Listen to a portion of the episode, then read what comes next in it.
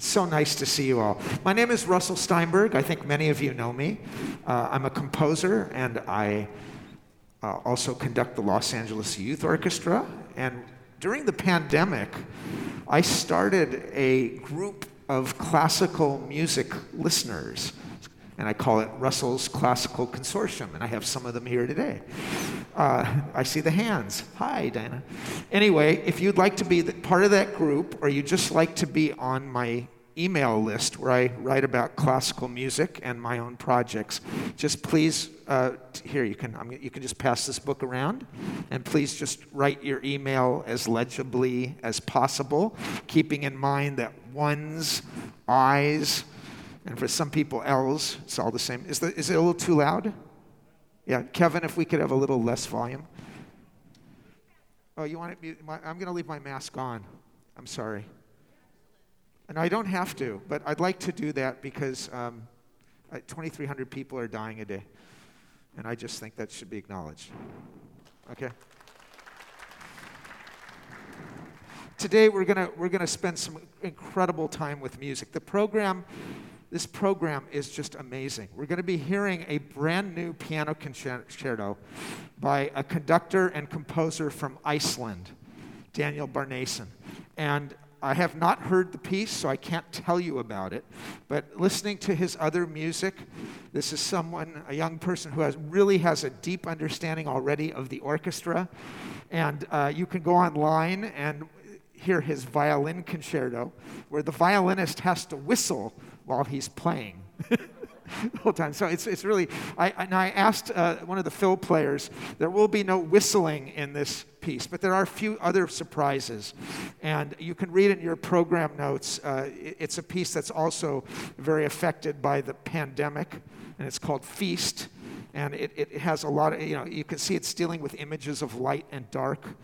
And I think it will be a f- fantastic uh, experience. I'm looking forward to it. You know, writing a piano concerto now is is really, there's an open question, like what what is it trying to do? I'm te- actually giving a course right now in piano concertos. And, you know, in the, the piano concertos we normally listen to here in the nineteenth century, right, you know, the, or even early twentieth, it's always about the, the question of solo versus orchestra. It's always been about that contention. And yet in a lot of the later twentieth century and twenty-first century concertos, it, it's really about exploring other ideas. And uh, you know, there's a good there's a, there's good precedent for that, because Beethoven already in his uh, C minor piano concerto tried to imagine the concerto instead as a symphony, and Brahms did the same thing with his his piano concerto. So um, I'll, I'll look forward to hearing how, what you think of the of the piece today.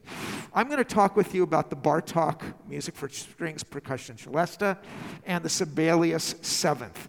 Can I see a show of hands? Who is going to be hearing the Sibelius Seventh for the first time? Let me just get a few. A lot of you, quite a few of you. It's Sibelius's final symphony. It's a unique piece. Some people feel it's it's one of his best symphonies and one of the fine works of the twentieth century. How many of you are going to be hearing Bartók's music for strings, percussion, celeste for the first time? Just as many hands. So this is going to be an unbelievable treat for you, because um, I think there's a good case to be made. It's one of the greatest works of the twentieth century. Uh, it's right up there with Rite of Spring and um, you know, Pierrot Lunaire, and so, so you know, just a few other works really. Uh, it, it is it's a, it's kind of a miracle. Both of these pieces deal with two miracles, and I want you to think about that when you're listening. One is the miracle of harmony. Just Just the gorgeous sound of harmony. The Sibelius opens with just a scale. And then you get this incredible minor chord. And then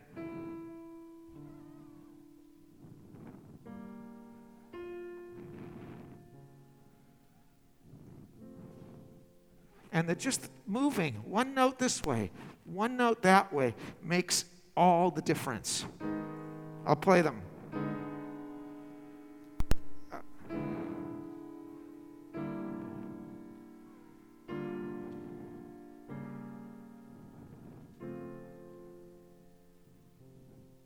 and and the feelings you have as it goes through those colors are so powerful. The Bartók is the same thing. So they both deal with the magic of harmony. The other thing they deal with is the magic of scale. And I don't mean, ju- well, two kinds of scale. The scale we think of, you know, do, mi, re. But the other kind of scale, the scale of order between the macrocosm and the microcosm. Both of these composers are fascinated by this. And this, to me, I'm just going to tell you personally, this was my entrance to finally understanding and loving twentieth century, you know, what we called contemporary music. I know that's a bar for a lot of people still, but this is what really got me excited. This piece by Bartók, especially. I suddenly kind of got it, this idea of working, of being able to go from the large to the small, just like Beethoven does in the Fifth Symphony. So in, in Bartók's, what's so great about this piece is it he shows you how he gets to a densely chromatic language from the language you and I are all familiar with. And I'm going to show you right now how that happens. So the first thing, this piece by, is, is, is a, it creates a sound unlike any other piece of music you've heard. But it eventually reveals where it came from. And it came from a kind of folk music. And you hear this at the end.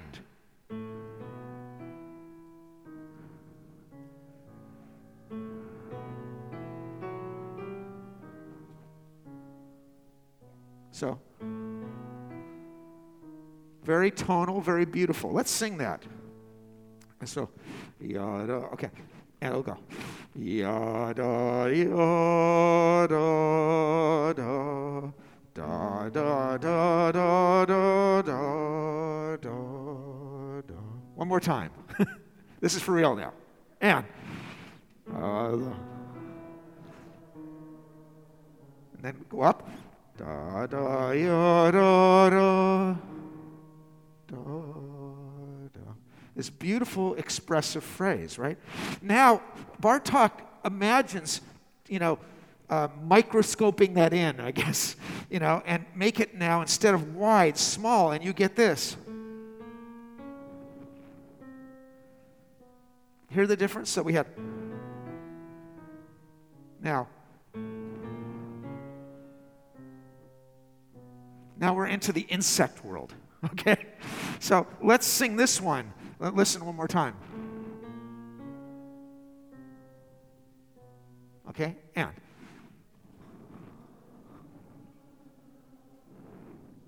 It's harder, it's harder. Listen, they're very close together. Okay, one more time. And.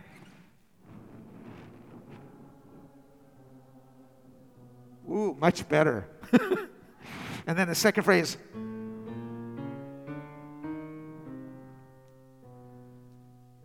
I'll do it again.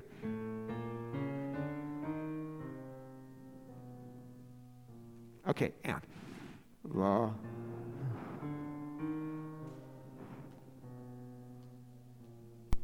Really lovely. Can you feel as you're singing that you have to really focus when it gets into the into the kind of microscopic world to be to get the pitches really in there? Da, da, da, da, da. It's just very close. And when you watch the string players, you'll see if you watch, their fingers are very close to one another, having to make those distinctions. So Bartók, in doing this, creates a sound no one has heard before. And it is absolutely beautiful. So you, this is the, the tune. By the way, those of you who are into, um, you know, the... Um, arithmetic of it, you know, it's very interesting. The first, it starts with five notes, then it goes to seven notes. So it, it deals with all kinds of interesting odd symmetries. So it, it's he he opens this as a fugue. Now you guys know Bach fugues, right? You know.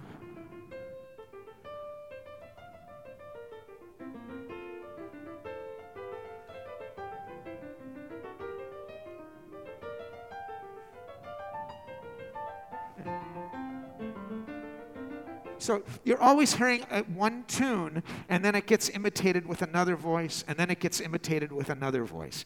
And it always goes in the same kind of order. You get it, you get the tune, and then when it gets answered, it doesn't get answered, it gets answered five notes above. So, yeah. and then it goes back to the original. So in Bach's fugues, it always just bounces between the melody and then the melody five notes higher, pretty much. So Bartók takes this idea to a different level.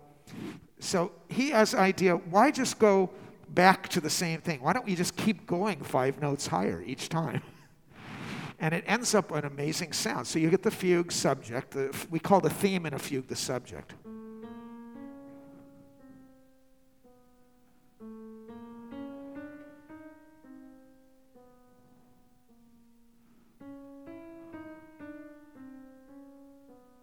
By the way, the entire piece is based on this melody.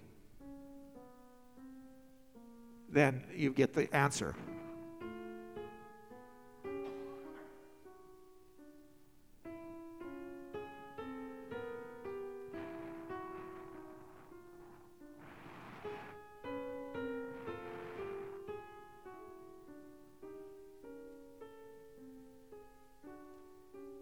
Then you get the third voice in.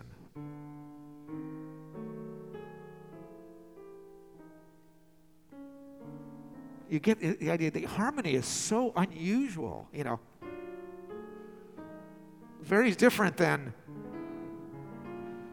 the nineteenth century harmony. He's created this new world. And when you hear it, it has such a, an amazing sound to it. You never forget it. Let me give you an example of what it's here. Here's what the fugue entries.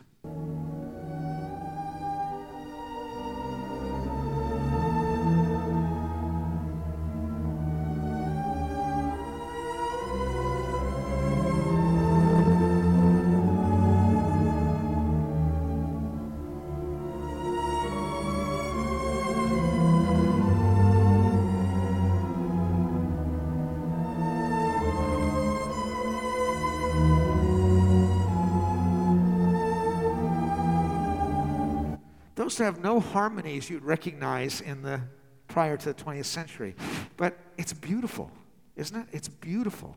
It's a world, it's just unlike any other, and it's completely convincing because Bartók has thought the structure through on so many levels. It's just as complex as tonality, and this is one reason this piece is a miracle. By the way, just to watch the hear the piece live is so important. And I, I'm so excited myself to hear it because but the way Bartók writes the piece, it's, oh, first of all, what a ridiculous title, right? Music for Strings, Percussion, Celeste. This starts the whole, you know, the whole twentieth century idea of let's create a title that is impossible to remember and has nothing to do with anything you're used to. And so what you have here, it's, it's such an original conception. The strings are in two separate string orchestras. And they usually, he, he actually writes that they're supposed to face each other. Why does he want that? He wants you to have a stereo effect between the two for you listening out there, right? Then he puts the percussion in the back. And it's it, and it, so just even the idea of the piece is already creates a new sound before he's even written any music. The other thing that's so remarkable is, is that the composition is... is so controlled and perfect. So I told you, he has the idea, like, if we start from here, why don't we just keep going up by fifths with the fugue? And let's have the first, the second voice go a fifth higher, and then we'll have the third voice go a fifth lower. Then we'll keep repeating that process. So you got it.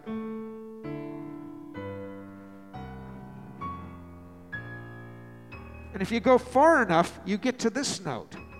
We start on A, and this is E flat. It comes to an octave. Octave's a big deal because this language avoids octaves unless it's a big moment. So you start from here and you end here.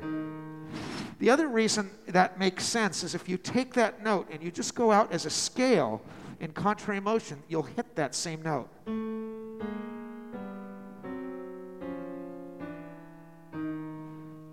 And that's where he's going. So the piece, the, the first movement, the fugue, it goes to that moment as a big climax. And then guess what it does going back? Just reverses the process. Or going by fifths, it goes, you know.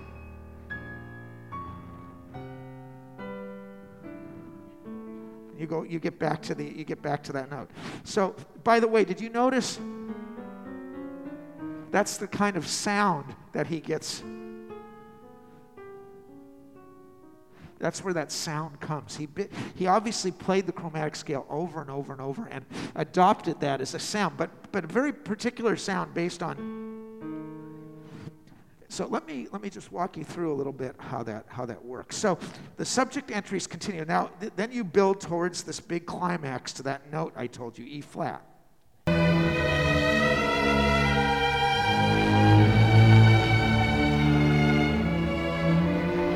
Okay, and then you hit this moment. That's...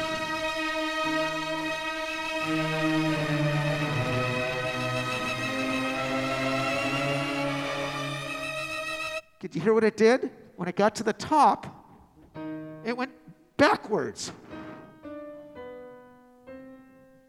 Right? Instead of... It goes, it goes inverted. So as he goes backwards, everything has this mirror image. And this idea of mirror image becomes a really important idea in the piece.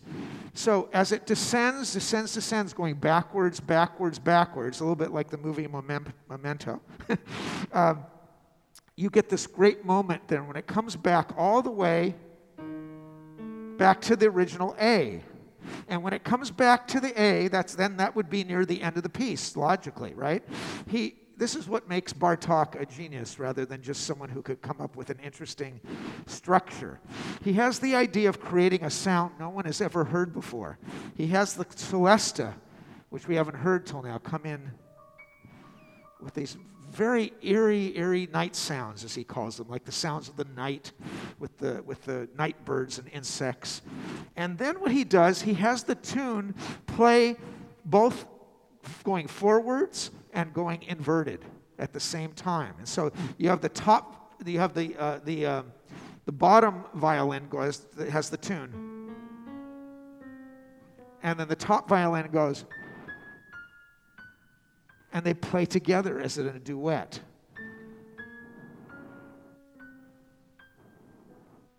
So I'm going to play you what that sounds like. You won't even notice that because the celesta is so, it's just such an amazing sound. It captivates you.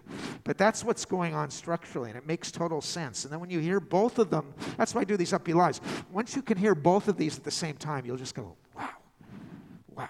And so let, let's listen to that.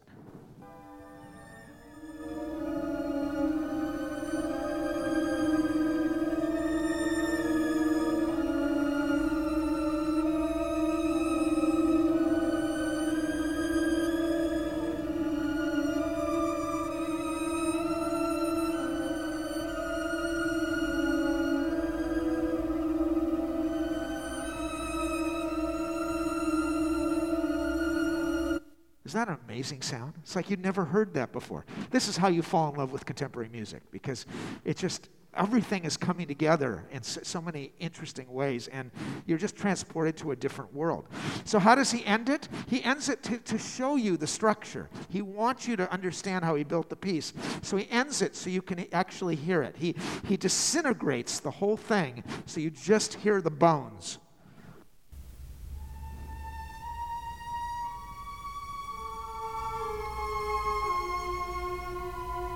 That's forwards and, and inverted at the same time.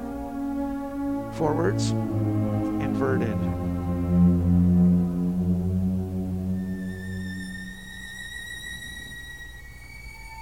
Then just fewer notes disappearing, just like Mahler. But what he does at the end is show you the bones.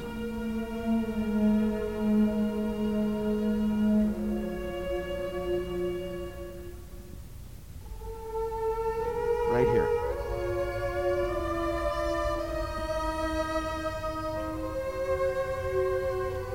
Converging, converging to the tonic. Unity. Isn't that amazing? He showed you how the whole thing works.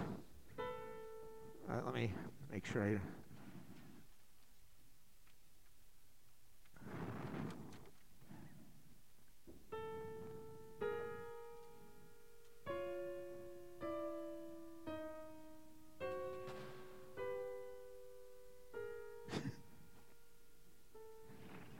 just remarkable. That's just the first movement, folks. That it's enough, right? It's enough. He picks up on all it. So that, those ideas are in, in all the movements, and the invention just goes on from there. Let me show you what I mean. The, the opening starts like you're just hearing a kind of peasant theme. Doesn't seem that special.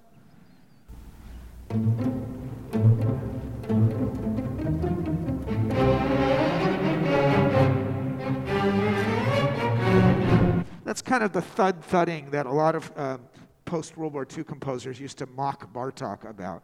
You know, it just seemed very kind of peasantly, nothing special. But boy, he has a lot in mind. First, he gives you some wonderful scherzos in this piece.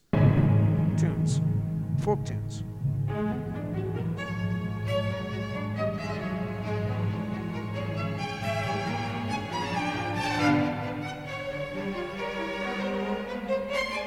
Okay, and here's another one.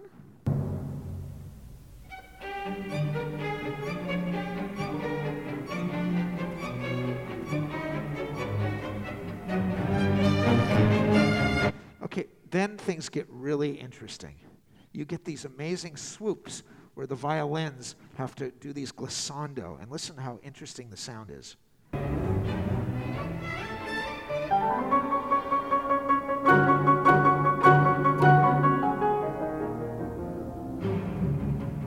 And then he sets up an amazing thing. You don't expect it because it just sounds like it's kind of a normal movement. But then he hasn't forgot the magic he did in that first movement. And so what he does here is he sets up an ostinato. You know, an ostinato is a repeated figure uh, like Stravinsky used in the Rite of Spring. He kind of does the same thing, but in his Bartók-y way. I told you the whole piece, he looked for an analog between what we had in the classic era. And for Bartók, it was this. So, you you know, so th- that, that became his... Uh, so that became the Bartók tonic and dominant. And so he does that with chords. He gives you... with and that's his ostinato. So you get.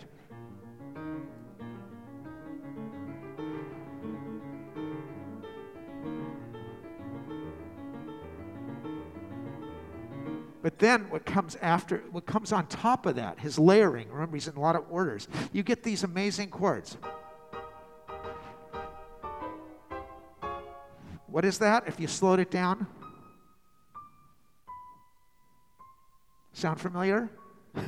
That's the tune from the first movement, but it doesn't feel like it.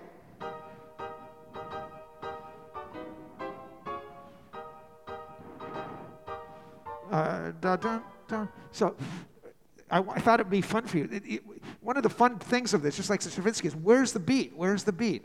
If we slow it down, one and, two and. I want you to say that with me over and over. And. One and, two and. One.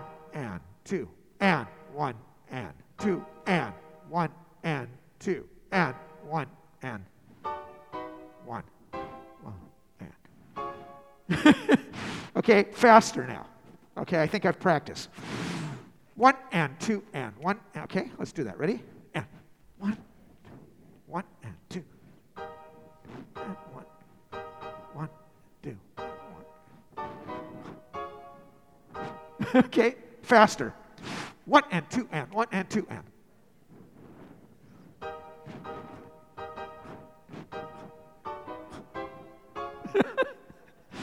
You get a sense? You can't predict when it's going to come out, right? So let's listen to this great moment in Bartók. It's the second movement.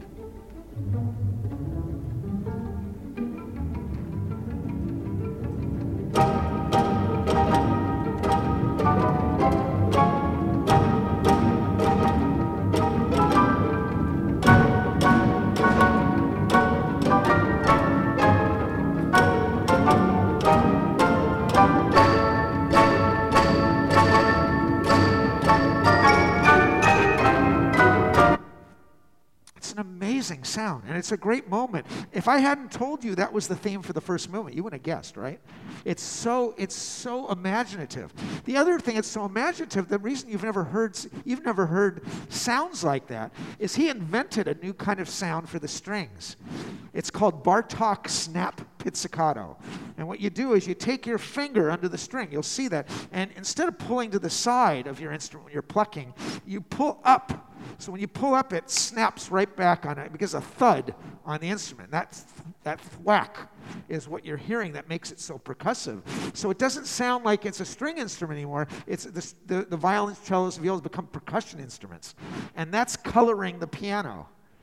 You know what I mean? It, it gives the piano a sound it never had before. The piano's just playing regularly, but it sounds like it's a prepared piano because of the, the strings plucking that way. So that's, a, that's just an amazing moment. Um, And then you hear after that the most incredible virtuoso plucking in the world. This, this, this shows Tchaikovsky he didn't go far enough in his, uh, his symphony.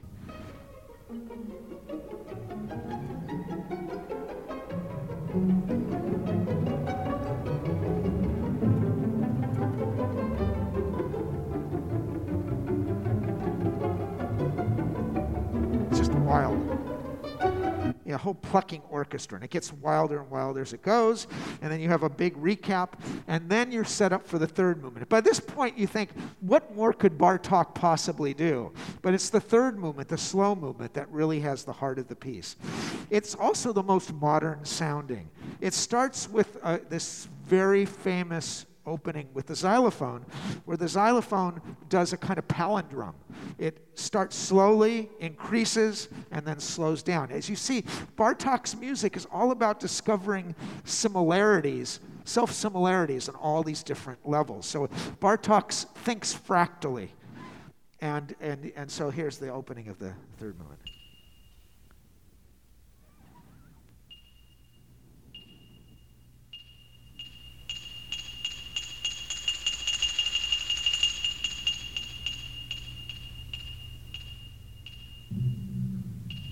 This fantastic glissando on the timpani.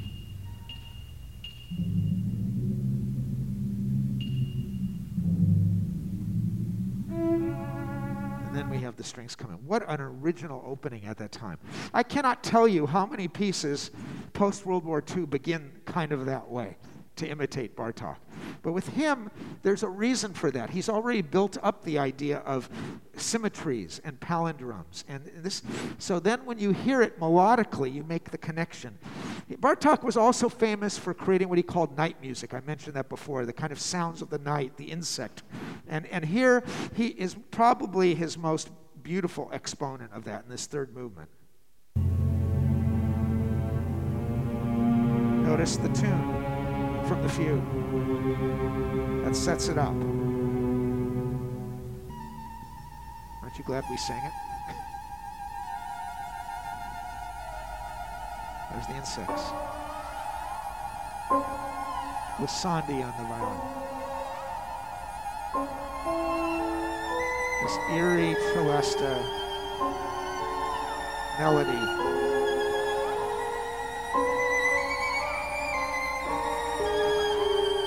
I know you think that you're listening to a nineteen fifties horror film or a science fiction film. Where do you think they got the idea?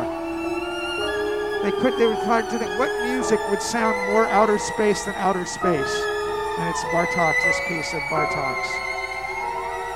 Right? Extraordinary sound. So we kind of take it for granted now, but, but this is where we first heard it.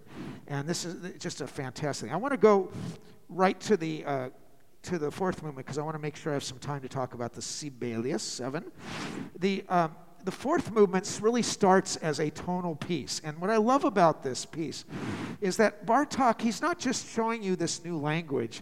He's showing you, it's not like Schoenberg saying, you know, forget anything that happened before twentieth century, now is important. Bartók's saying, no, this new language I've created, I'm going to show you where it comes from. It comes from all the music you know.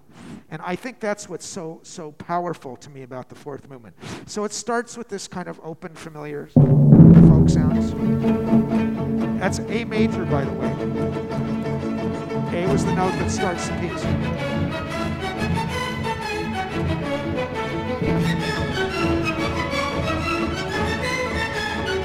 that's the first time we've heard a major scale.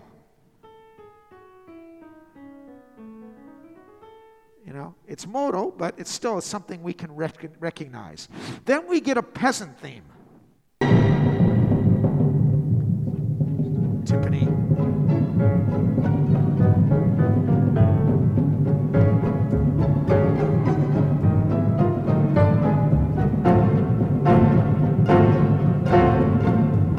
We go, oh, that reminds us of the second movement that we were going one and two and one and two and. Then it gives us another, some really tonal folk music. Pentatonic.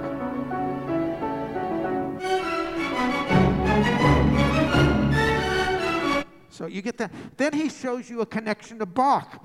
This is so amazing. Now there's a moment. It sounds just like the Brandenburg Concerto number six. Well, not just like, but the same rhythm.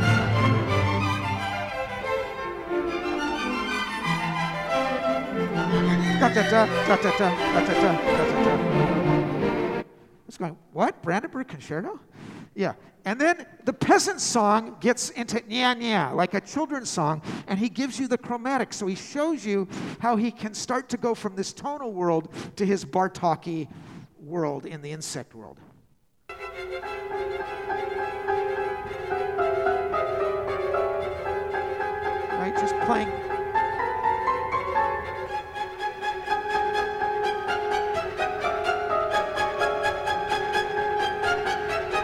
And then, in case you didn't get it, he then shows you, okay, here's the tune of the whole piece, but I'll show you where it came from. This would be the way it would be if I translated it into our tonal language that we all know. That's what we sang at the beginning.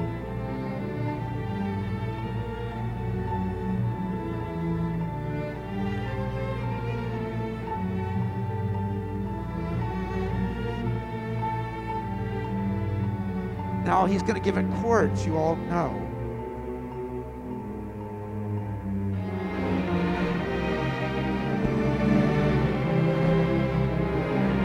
Now it sounds like Debussy and Ravel.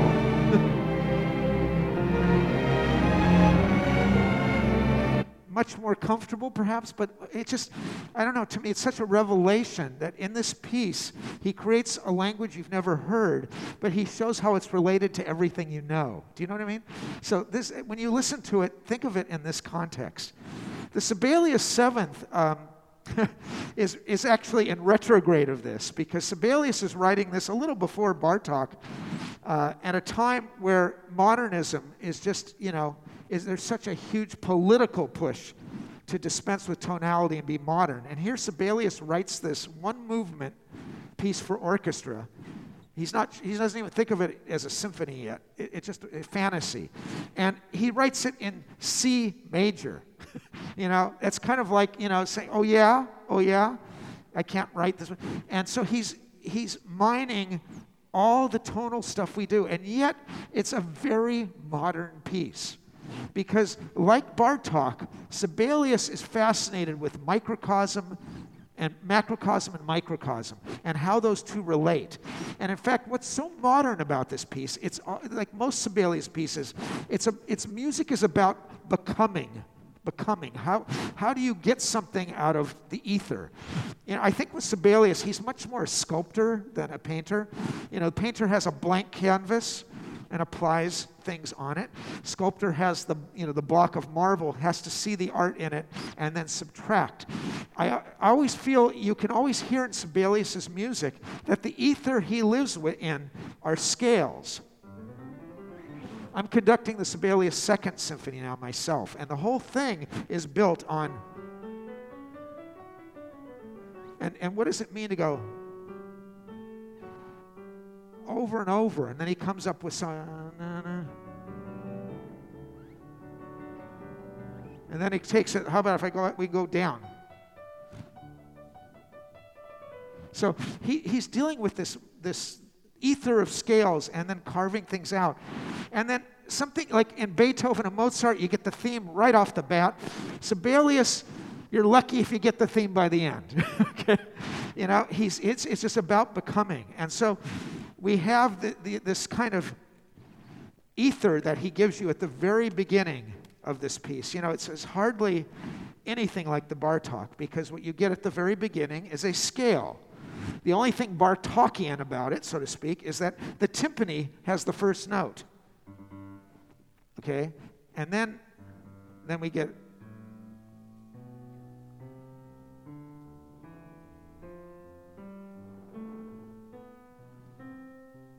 It really starts that way, right? Just a scale, all white notes.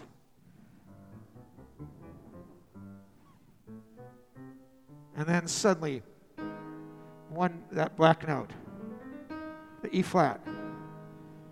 And then suddenly you're in the world of Wagner.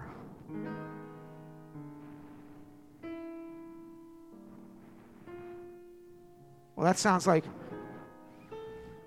right? Like Tristan and Isolde, which is also a piece about becoming, about becoming, or about trying to get to an orgasm, actually. But you know, and so in a, Sibelius is giving you the clue that this piece also is about trying to find itself. And then, it, and and you can see what happens. It doesn't go like Wagner into increasing dissatisfaction. Instead, you get you get this beautiful. Oh, it's like you hear harmony for the first time. Such a beautiful moment. But then you get the this French chord, and you don't know where it's going to go. And then of, of, of, of, and the flutes, like Debussy. In fact, I would argue that a big idea behind Sibelius's writing in this, I think he had La Mer on the brain, Debussy's La Mer, because La Mer is about the whole beauty of harmony more than melodic ideas, and I think that's that was something that was he was thinking of. So when you listen to this intro, you'll you'll feel that.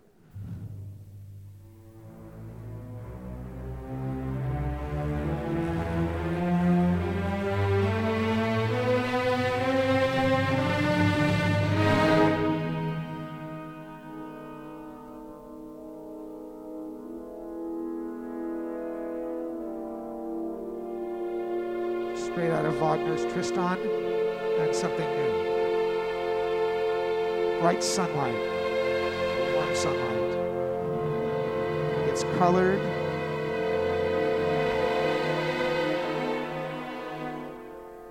Just trying to form. And these kind of Debussy sounds.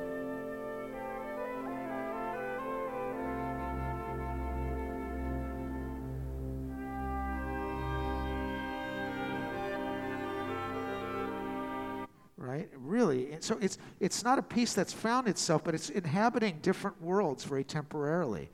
And then you get to, I call it the Palestrina section. It's a hymn. But if I was to show you the music, the reason I call it Palestrina is um, Palestrina, when he wrote music, he, um, you know, his famous masses, you look at the music and it's all white notes. There's no black notes in it. And that's what this looks like, the score here. Suddenly, it looks like he, it's Renaissance almost. There's just nothing. It's just this beautiful hymn and very, very slow. You know, and... Uh,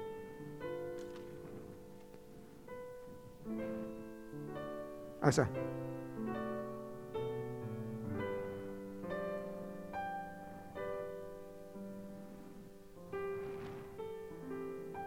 Uh,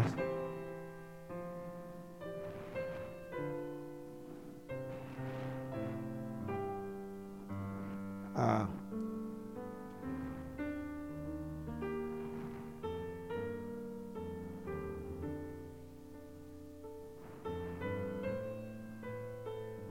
just simple, beautiful, flowing sequences.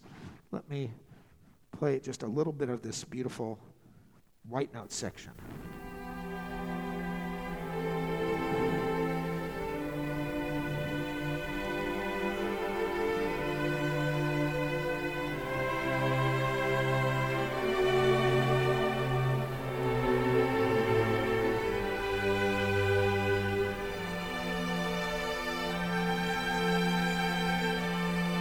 Beautiful. And then what happens is it, it this builds for quite a while. And then when it builds, you you hear something that's almost like a theme. And this becomes the big idea of the piece. It's like what it's trying to become. And you hear it in the trombones. And this, it's just a motto. Yeah. You'll hear these notes. And it's it's just, it's more a feeling than anything you would hum. And it's just a moment of great glory.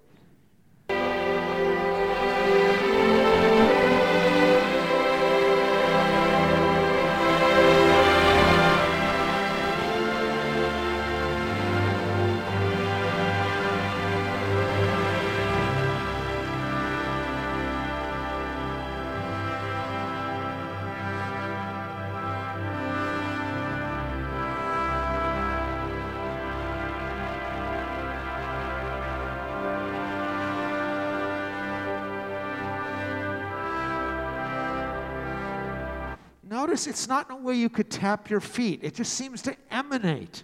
And that's part of the beauty of it. It's not quite a theme, but it seems to be a motto of something this piece is trying to become. And then you get the second big idea, this wind theme.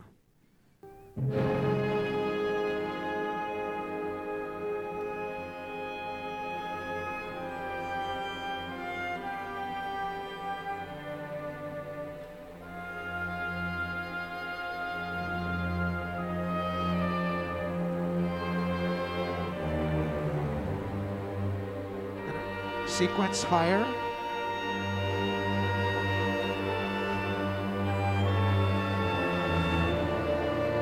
So it's almost like Wagnerian leitmotifs. And then you got you got this. Um,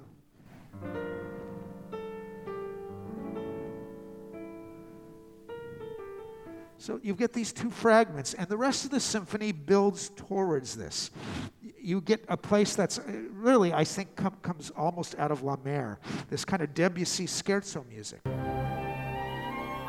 This is, recalls the flutes from the opening.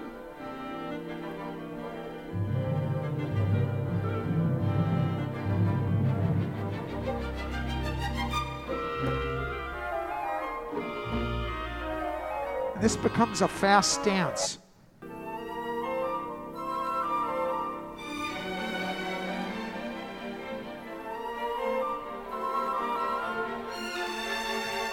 Go faster where it picks up some speed. So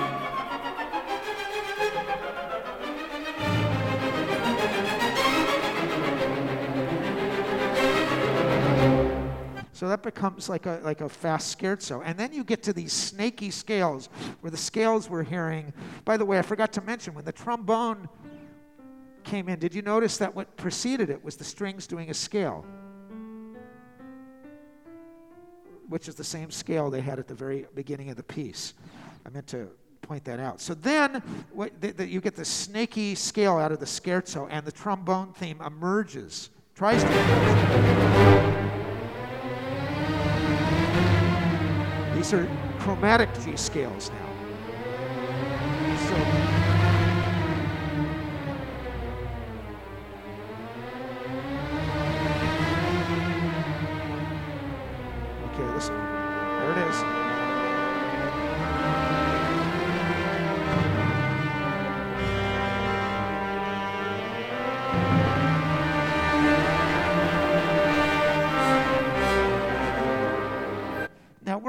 halfway through this piece, and we haven't had a theme. We've had fragments.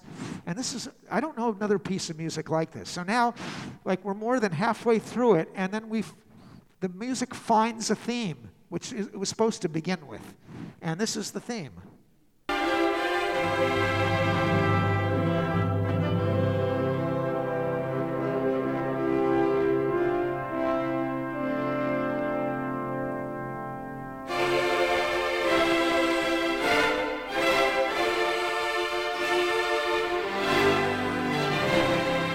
That's a theme we recognize from Dvořák or whatever. You know, you know, it, um, you know, it's like, how did it, it, it took that long to find this? And then he exposed, he then, it's like, okay, now I found what I'm going to work on. And so, and now he starts to develop it. And then you hear it, you hear it then in E flat, it goes from C major to E flat, which of course is the direction of the whole piece. Okay, so then you see, and it becomes like a, a, almost a typical Dvořák development. And so I, I ran out of time. I just saw that, so I don't want to have the hook. So you'll get this idea. I just want to play you before you forget that you get this big, the piece comes to a huge climax where you get to hear this trombone theme and a very dramatic moment with that wind theme. It's an unforgettable moment. Let me play you two seconds of that.